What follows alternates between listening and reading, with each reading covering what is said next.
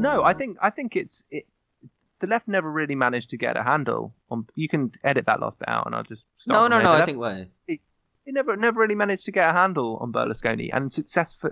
I think if you're if you're trying to critique him morally, then you're already playing into his game where he can escape and rise above that and and give a kind of a bit of a wink to the camera and say, "Oh yeah, no, Yeah. I am, I am, no, I'm, I'm so contrite." Oh, but also, you know, I got away with it again. So I think that that mode of politics um, definitely plays to two two figures like like him who who He's self, but he's self-deprecating as well, and that's what um, they weren't. So they were never able to puncture um, any kind of pretensions because he already builds the criticism in Mhm. through his self-deprecating manner, and because he appealed to ordinary Italians. There wasn't any. Um, I mean, this is Zizek's famous point.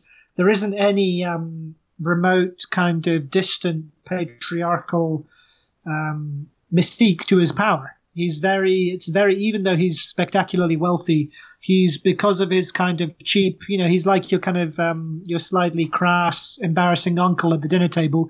His silly jokes, his stupid jokes, he's kind of lovable, but, you know, annoying and at the same time. And so he played very well with ordinary Italians and also who were kind of, I guess, I mean, the other subtext, I guess, is they're exhausted by the, um, by the kind of arch, um, arid intellectualism of the Gramscian Italian left that was so dominated by the Sardinian hunchback for so many years, and that Berlusconi kind of allowed them to enjoy themselves a bit.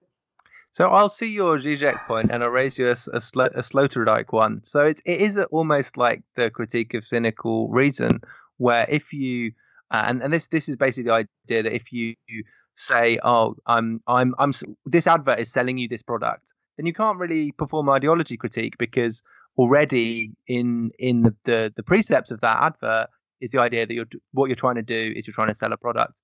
And so with Berlusconi, it is a little bit like that because he's- already saying, like, yeah, I, I recognize the rules of this of this of this game, and so if you if you try and critique him in a moral way, he'll already he can say, well, yeah, I've already basically because I'm self-deprecating, I've already said that.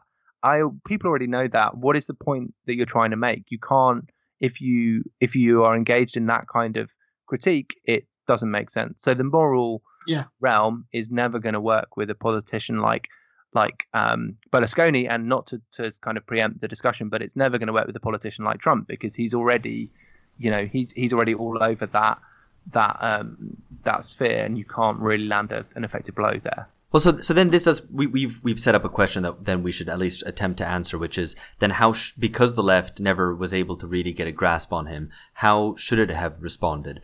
Because you know he he he's basically selling uh some vision of a, of a life, uh, pe- telling the left responding, ah no, but you know he he acts like an everyman, but look, he's super wealthy and you're not, and of course that never worked, and and it, a lot of the American left has faced this with Trump, and actually it it, it, it faced this uh, it faced this as well even with George W. Bush trying to say he plays this everyman game, but actually he's very powerful and wealthy. That doesn't work. Why?